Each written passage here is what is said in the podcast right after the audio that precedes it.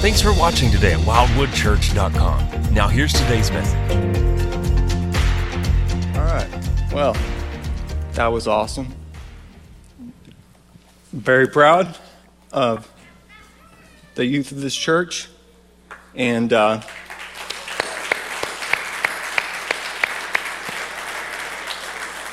and I know you parents are proud too.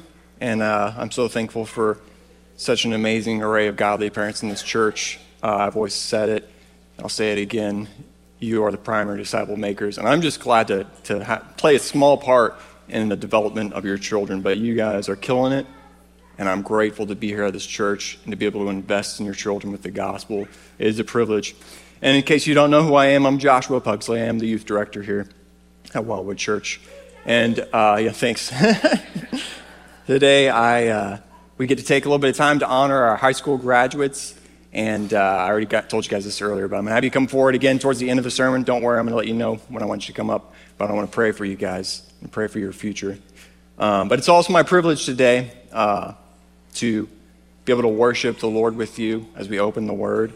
Uh, we're going to be in Romans chapter 6. We're going to be going through verses 15 through 19 today. So if you'd open your Word to that portion of Scripture, please. And it says, What then? Are we to sin because we are not under law but under grace? By no means.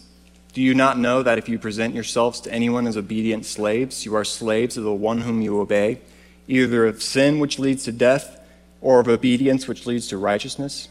But thanks be to God that you who were once slaves of sin have become obedient from the heart to the standard of teaching to which you were committed. And having been set free from sin, you have become slaves of righteousness. I am speaking in human terms because of your natural limitations. For just as you once presented your members as slaves to impurity and to lawlessness, leading to more lawlessness, so now present your members as slaves to righteousness, leading to sanctification. Let's pray. Lord God, we come to you now. We ask that you would be with us. We know that you are. We know that your Spirit indwells us. We know that you teach and guide us by your truth, and we just ask that you would humble our hearts, and you would guide my lips today, and that you would be glorified in this all, and that ultimately we would walk out of this building more prepared to love you, more, more prepared to go out and love the world around us, Lord. These things in Jesus' name. Amen. All right, so uh, you all know much about tigers? Probably not. Yeah, me neither. And you're not really going to learn that much today, but uh, I'm going to tell you a few little uh, facts about them. So, in the wild, tigers generally have a territory that spans about 40 square miles. And they uh, roam this land, they hunt, they live the good life of a tiger. And uh, it's a pretty, pretty large area. Uh, considering, actually, if you didn't know this other fact, that there are more tigers in captivity, in small confinements, than there are that live in the wild.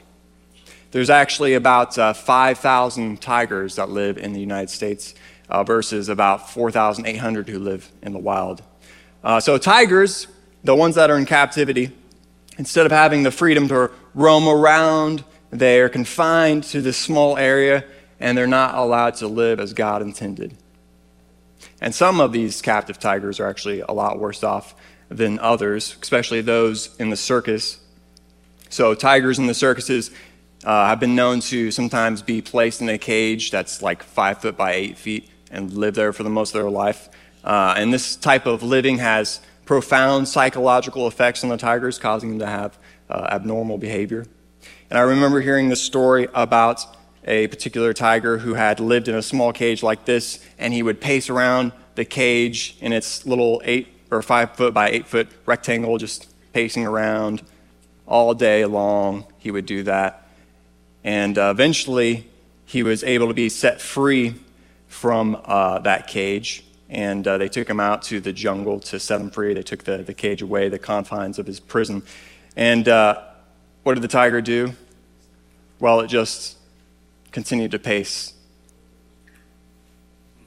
It didn't actually run away and frolic away into the jungle. Um, it couldn't fathom anything else because from a young age it was in that cage. It was trapped in its own belief, not realizing that there was so much more waiting for it just 20 feet away, right in the jungle. And that's the home it was made for. It was made to be free. Instead, it was stuck living no life at all. The tiger was free, but it didn't embrace its freedom. Now, it's not 4th of July yet, guys. But hey, it's June 4th. It's close enough, right? Start talking about some freedom. Plus, in America, I mean, any day is a good day to talk about freedom, right? Land of the free. I mean, that's what we're taught in history class, right? We are a nation founded upon freedom. You know, but people, I think, use this word freedom a lot, but I do not think it means what they think it means, you know? So, uh, the Oxford definition for freedom says this freedom is the power, listen to this freedom is the power or right to act, speak, or think as one wants without hindrance or restraint. Wow. Well, thanks, Oxford, for absolutely not clearing anything up for us about freedom and just making it more muddy because if that's the definition for freedom, based on that, no one is actually free. None of us has the right or even the power to act without hindrance or, or restraint. We are all restrained in a thousand different ways by the laws of the land, by our own weaknesses and inabilities, and a myriad of other things. And you know what? Thank God for law and order, right? I mean, if people had the right to do whatever they wanted, can you just imagine the, the chaos that we would live in, how terrible that would be? And even if the government isn't you know, restraining what we can do, I mean, we still can't do exactly what we want to do. I mean, I would really love to go on the top of the tallest building in the world and just jump off, flap my wings, and fly away. I would love that. That'd be amazing. But I can't do that because I'm not an eagle, guys, okay? I don't have the freedom to do anything I want, I don't have the power. And the bottom line is that people don't get to do whatever they want. And based on Oxford's definition of freedom, no one is actually free. In fact, the only one who gets to claim freedom based on that definition is actually God. God gets to decide everything, and there's absolutely nothing that can stop him, absolutely nothing that can slow him down, nothing that can mess up his plans. So, really, actually, Oxford, I'm sorry for being so rude to you earlier. Uh, based on your definition, you've actually just described and revealed God's freedom to do whatever He wants.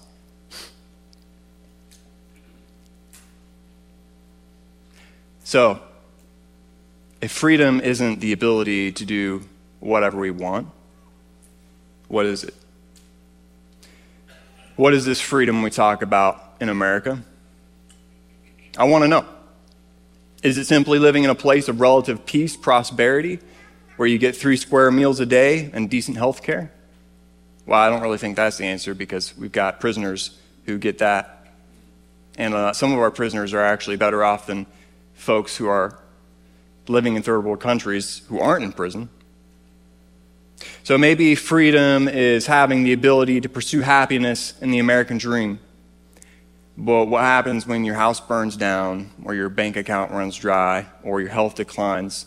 Does that mean you're no longer free? I mean, people are looking for answers. People want to find freedom. And it seems like all the world's definitions are just falling short over and over again. Now, I do want to make it clear here, guys.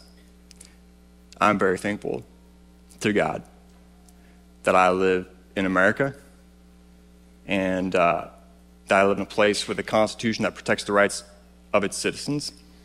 And you know, my prayer is that America would grow and prosper for the glory of the Lord and would be a nation filled with God honoring believers. But my, the, the point I'm trying to make is that no matter what country we live in, and no matter how free that country may be in human terms, freedom still isn't what we have been taught, what we think it is at times. If freedom could be offered by a nation, it would be America, but why are so many people enslaved to name the list? Money, drugs, alcohol, right? All the things we can list off. Uh, why, why are so many people enslaved to depression, full of anxiety, feeling trapped? Are the American people really free? Or are they enslaved to a million different masters they aren't even aware of? I think we're all tired of substitute freedoms that just don't do the trick. And you know what? Praise the Lord. Praise the Lord that today, in our passage, we get to find out what true freedom is. And many of us already know, but it's a good reminder. We need to be reminded of what true freedom is constantly. And I'm going to start off with a seemingly oxymoron statement. But in order to understand true biblical freedom, we first need to understand slavery.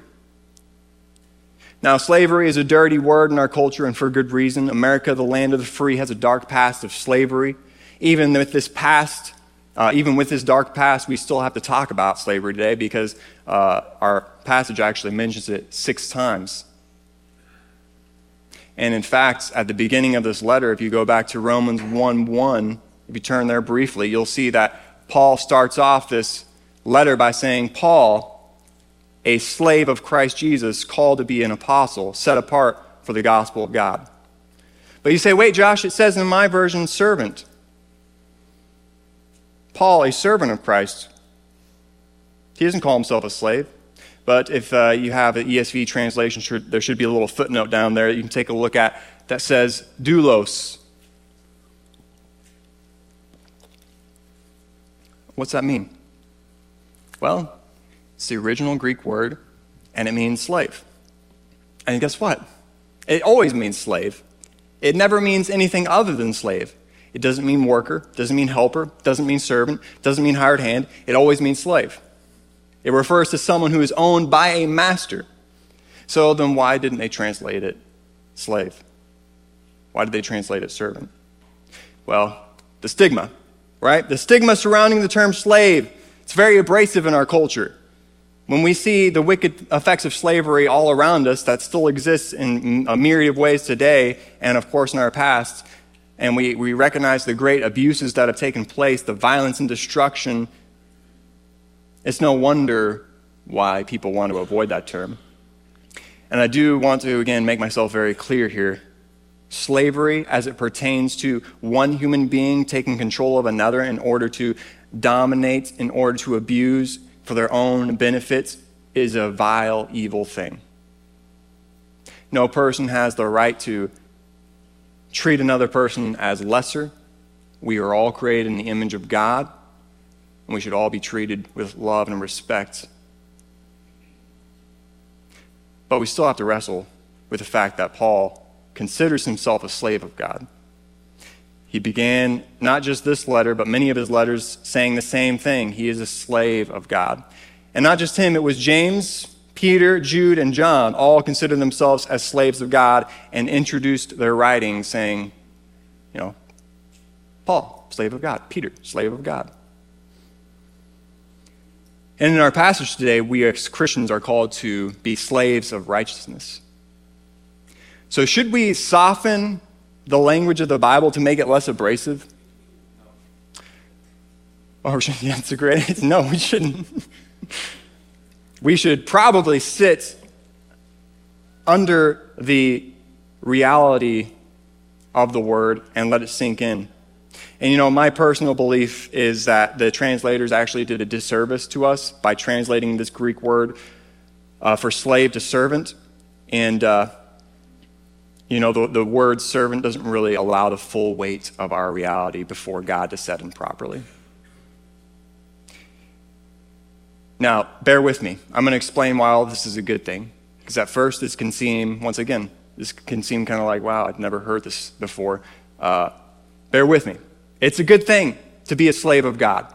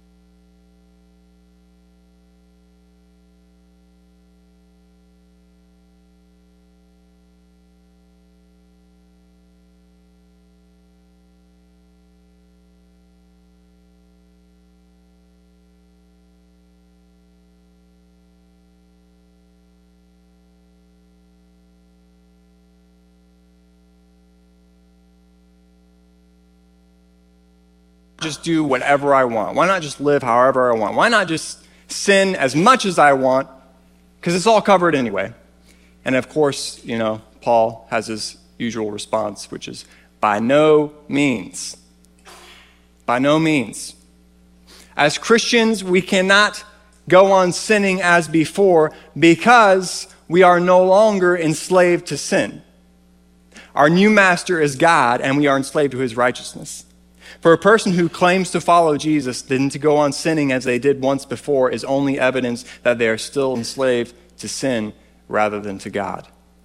And by no means can a Christian continue in sin as they once did.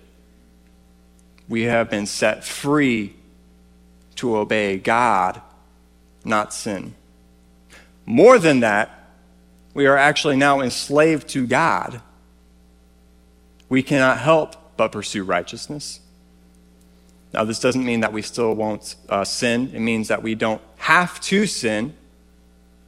And that over time, because God is our new master, we're going to sin a lot less than we used to. So, there are two masters presented in this passage one is sin, one is righteousness, or God.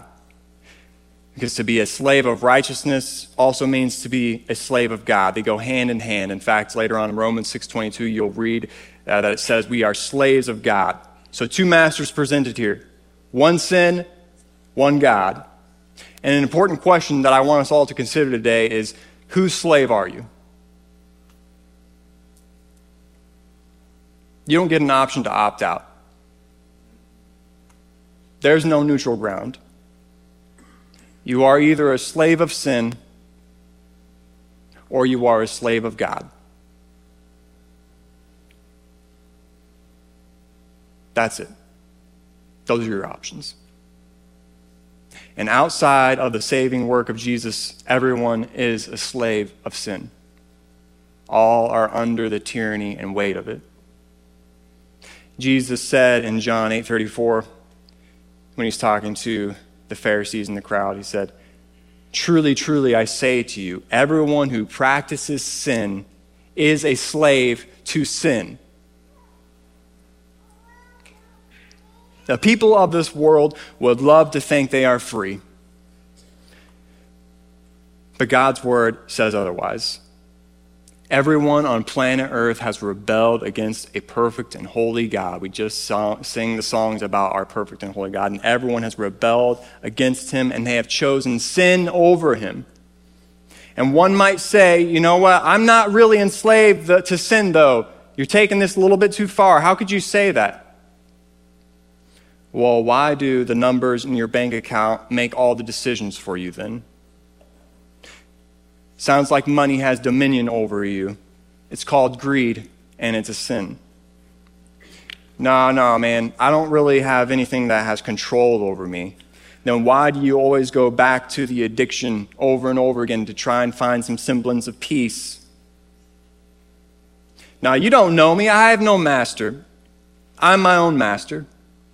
If you're your own master, then why can't you control your temper or your tongue? Why do you say the things you will regret and act in the way that you wish you did not? Because you lack self control. And yet you think you're in control? I am free. I can do what I want. Then why are you trapped in the cycle of sin? You say you can walk away, but you never do. You may stop one sin, but you quickly pick up another to fill its place. You can't escape sin. It follows you everywhere. It rules over you with tyranny. You walk a path of destruction. Relationships crumble around you. Your very life is being sucked dry by the chains of your sin. And I know Brian shared this quote in the past. That's a good quote to share again. Sin will take you further, and I don't know whose quote it is, to be honest. But, so. Sin will take you farther than you ever intended to go. It will cost you more than you ever expected to pay, and it will keep you longer than you ever have ever intended to stay. Sin is a harsh and wicked master that will drive you to your grave, figuratively and literally. Obey sin, reap death.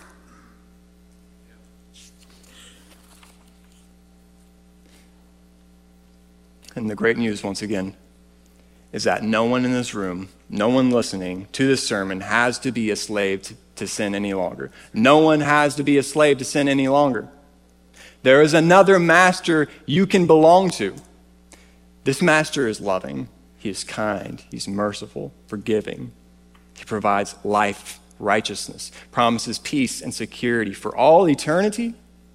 He is God and in his presence there is fullness of joy, and at his right hand are pleasures forevermore. Even if we suffer in this life for his namesake, we are filled with joy and hope, knowing that we are even worthy to suffer for him, and also knowing that in the end he's going to put away suffering. God is a good master. He purchased his people by the precious blood of his son, Jesus. They are now His, and they are no longer controlled by sin, they are controlled by Him. 2 Corinthians 5 14 through 15 says this For the love of Christ controls us. Because we have concluded this that one has died for all, therefore all have died, and he died for all. And those who live might no longer live for themselves but for him who for their sake died and was raised. By no means, brother and sister, can we go on sinning the way we used to. The love of Christ controls us now. Christ died so that we wouldn't live for ourselves anymore or for sin, but we would live for our new master. But still, maybe even at this point, the idea of being God's slave doesn't sit well with you. I get it. And Paul understood that too, which is why in verse 19 he says this He says, I'm speaking in human terms because of your natural limitations. That's Romans 6:19, the first part of it. I'm speaking in human terms because of your natural limitations. When we think of slavery, we still think of the whip on the back. We think of the shackles on the feet. We imagine the ball and chain. We think of beatings, mistreatments, and other horrible things. Slavery in the mind of the world is never a good thing because they have no concept of a good master. Because men were not made to be masters. And guess what? To God, we are not just slaves. We are slaves, but we are not just slaves. We are his children. We are his priests. We are his ambassadors. We are his ministers. We are his saints. We are his chosen people. We are his the apple of his eye. We are precious in his sight. We are beloved. We are cared for. Does he still own us though? You better believe it. That precious blood of his son was the purchase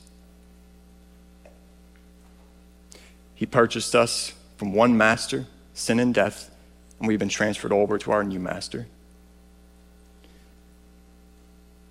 God owns a whole universe. He made everything that exists. God owns your next heartbeat. He owns the oxygen in your blood. He owns the atoms that you're made of. Who knit you together in your mother's womb? Who thought of you back in eternity? Before time existed, God knew you.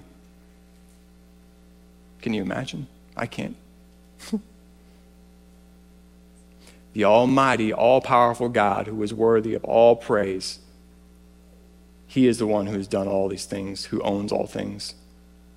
And God is not a wicked and abusive God, He is not a tyrant.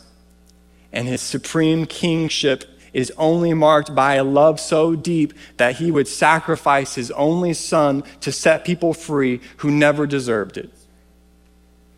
He's not the wicked, brutal master, sin is. To become a slave of God is to become truly free. And how is this possible? Because freedom isn't being able to do anything you want. Freedom isn't found in a nation, it isn't found in a full bank account, it isn't found in a great career or good education or even a happy family. All these things can be great blessings and we should be thankful for them, but they do not make a person free.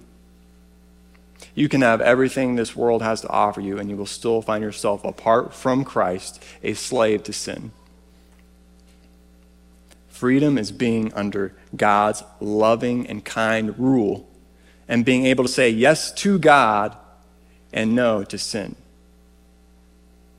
True freedom is being able to fulfill your ultimate destiny, which is to glorify God by enjoying Him forever. That is why you were created. You were created by God, for God, to glorify God by enjoying Him forever. And when you get back to that, you will be truly free. And anything else you worship other than God will just lead you to death.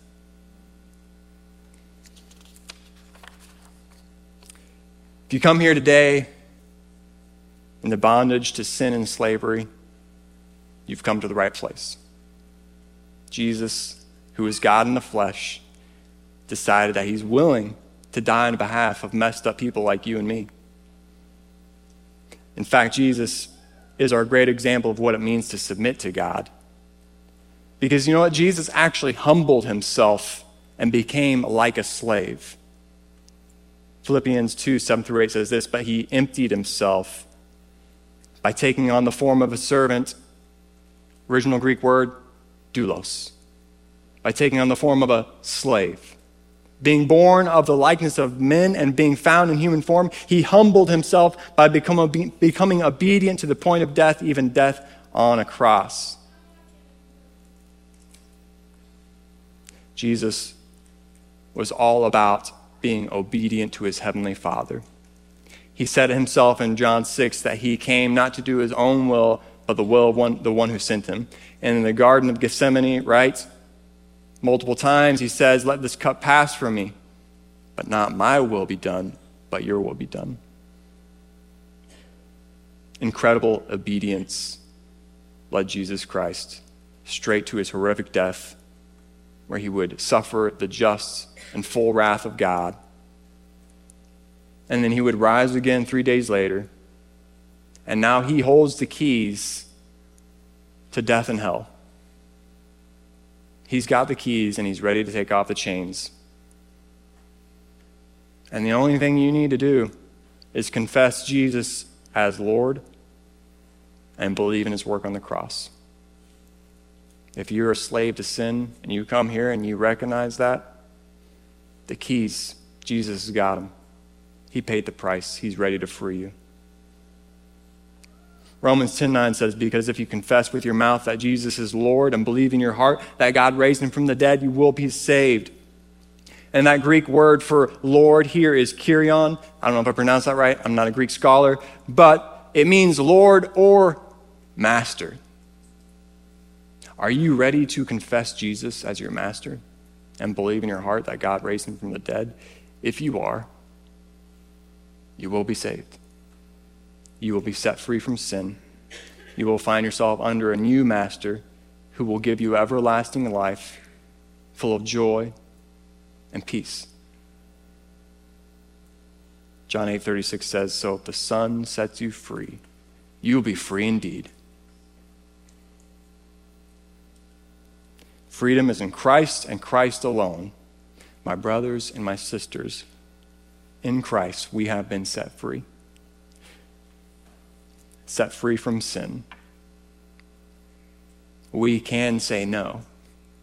We don't have to sin. It doesn't have power over us anymore. We have a new master. And he is going to teach us what it means to submit to him. He's going to be gracious to us. He's going to be patient and long suffering. He's going to take us by the hand and lead us along. And even when we stumble, he's going to pick us back up. He's going to teach us what it means to be obedient children because He's a good Father. Our call is to present ourselves to God with each new day as a living sacrifice and to say, God, you're in control. Romans 6:19, the latter part says, "For just as you once presented your members as slaves to impurity and to lawlessness, leading to more lawlessness, so now present your members as slaves to righteousness, leading to sanctification." We used to present ourselves to lawlessness and impurity, which just led to deeper levels of lawlessness and brokenness in our lives. But now, because we are free from sin and slaves to God, we can present ourselves to righteousness, which will lead us to becoming more pure, more holy, and more like our Master.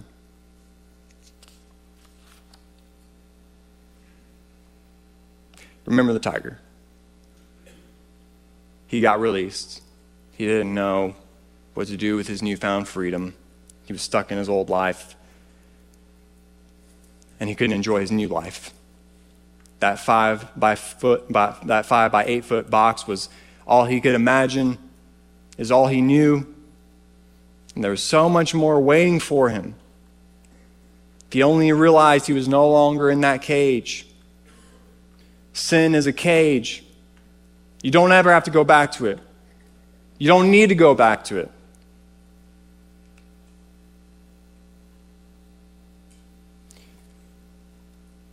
Don't present your members. Don't present your life, your body. Don't present anything anymore to that old master. Keep presenting your members as slaves to God, and you'll see that cage disappear in the background. Practically, I want to encourage you all to daily surrender your life to God. I think that's a biblical thing too. I think Jesus talked about that, right? Daily surrender your life to God. What does that look like?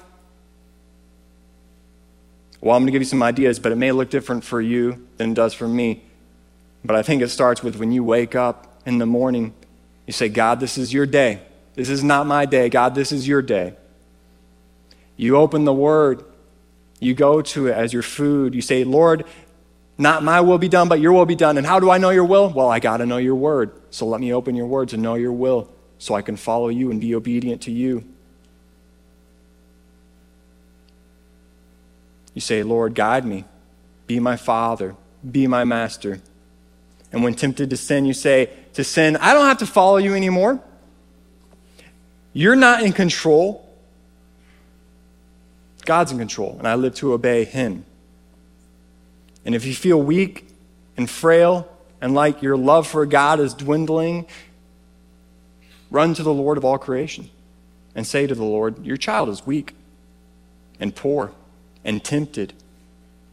Tempted to go back to the pit, tempted to go back to the cage. My strength is small. I feel like I can't carry on. And you fall to your knees and say, Lord, help me. Lord, give me strength. Lord, guide me. All powerful, almighty God who loves me, who gave his own son for me. Help me, God. God is going to keep you tethered to him because he is a good shepherd of your soul and he cares greatly for you, even when you lack faith. You see, God will never leave you. He has freed you from bondage that you could never escape by paying a price you could never afford. And do you think that God will let you be lost? after he spent the blood of his son on you?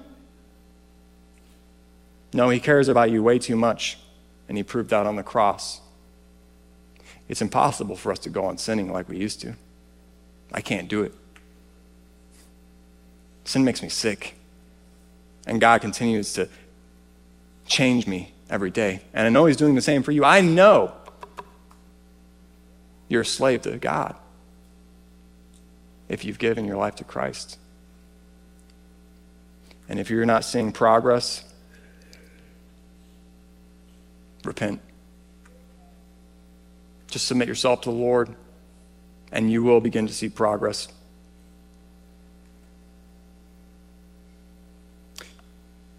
And for those who say they're Christians and they never see progress, you know who your real master is. And I don't want you to be fake anymore. If you're a Christian enslaved to sin, and you just never, ever get out of the cycle, maybe your master isn't God. Listen, we as believers, we're still messed up people. We still go back to the cage. We each do like a dog that returns to its vomit, right? It's a proverb, by the way. It's in the scripture, so I can say it on stage, okay? The difference is I'm becoming less like my old master and more my, like my new master. And if you're a Christian, even if it's the slowest amount, even if every day it's just a tiny, oh man, I'm just a little bit more like Christ, praise the Lord. That is revealing that you are a slave of God. Praise the Lord. He is in control of your life, even if it's just a minute difference. Of course, we want it to be more. Spend time in the presence of the Lord, and you will begin to be transformed. You're free. And you're free to walk on God's path. You're free to walk in His strength and His power. He gave you the power and the gift of His Holy Spirit. Stop striving in your own strength. Just give up. Fall into arms of your master. Let him carry you along in his own power and his own might. He's a good master. I want to welcome the band back to the stage. At this point, as well as any high school graduates, uh, I'll just have the high school graduates stand over here. I'll try and make it less awkward for you guys like I did when I called you up here earlier, and you're like, oh, where do I go? Sorry about that.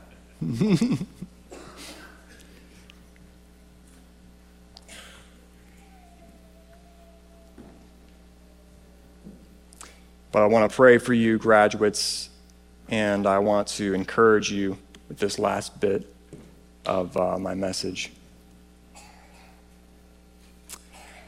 So, the world is going to try and put you in its box. It's going to try and drag you back into the cage and force you to live under your old master's sin.